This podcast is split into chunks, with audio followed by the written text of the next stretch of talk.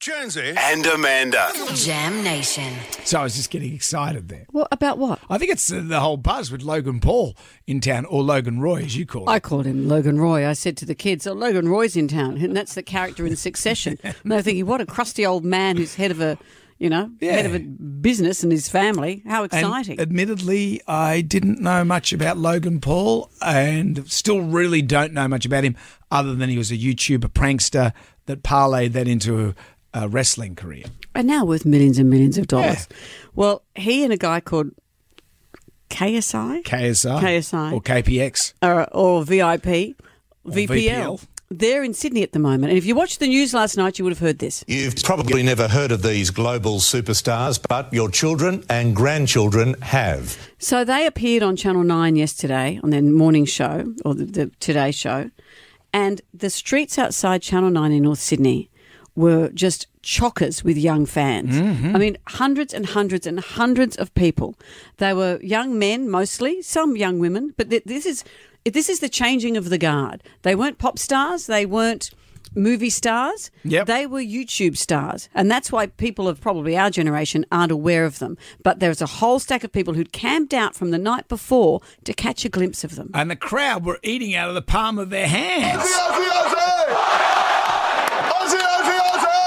And that's all they're doing. That's easy material to do. If we did that, no one would say anything. No, but because we're not YouTube sensations. People were interviewed, I saw on the news, saying, I'm just so excited to be standing anywhere near them. Can you work on us being YouTube sensations? Why don't you unbox something while you're sitting on the toilet? um, oh, well, that's a thing.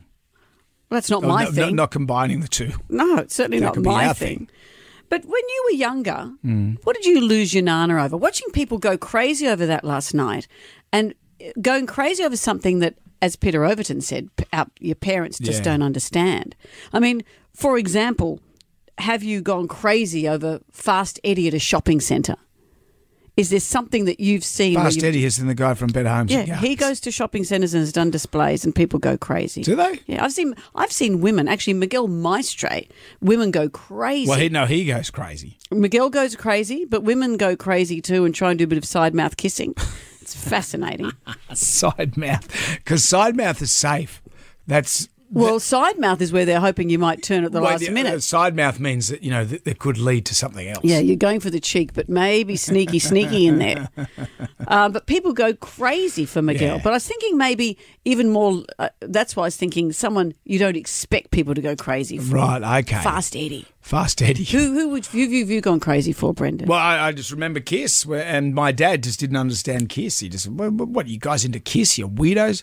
And he didn't even know what Kiss was. Didn't even know. And then when he saw them, he said, "Oh, what?" uh, uh," And then, you know, the thing was at the time that Gene Simmons would bite the head off a chicken, and the blood would run out of his. Would Gene do that? No, no. They what they confused all their rock stars because Ozzy Osbourne around that time had the bat thing. Someone threw a bat up on stage and he ate. it. He thought it was a rubber bat. By the way, he didn't think it was a real bat, and then he got rabies.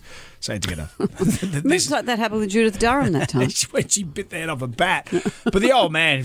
And the greatest thing was we were going to go and see Kiss when they came to Australia, and then my brother and I had a fight and broke the glass table, and then. He said, "Well, no more kiss for you boys." wow, grounded. I've never seen anyone so happy not to go to Kiss because we were 12. I We mean, were your like, dad was saying, up, sucker. Yes, I'd go- too, too bad you're not going to go and see those Kiss guys that wear makeup.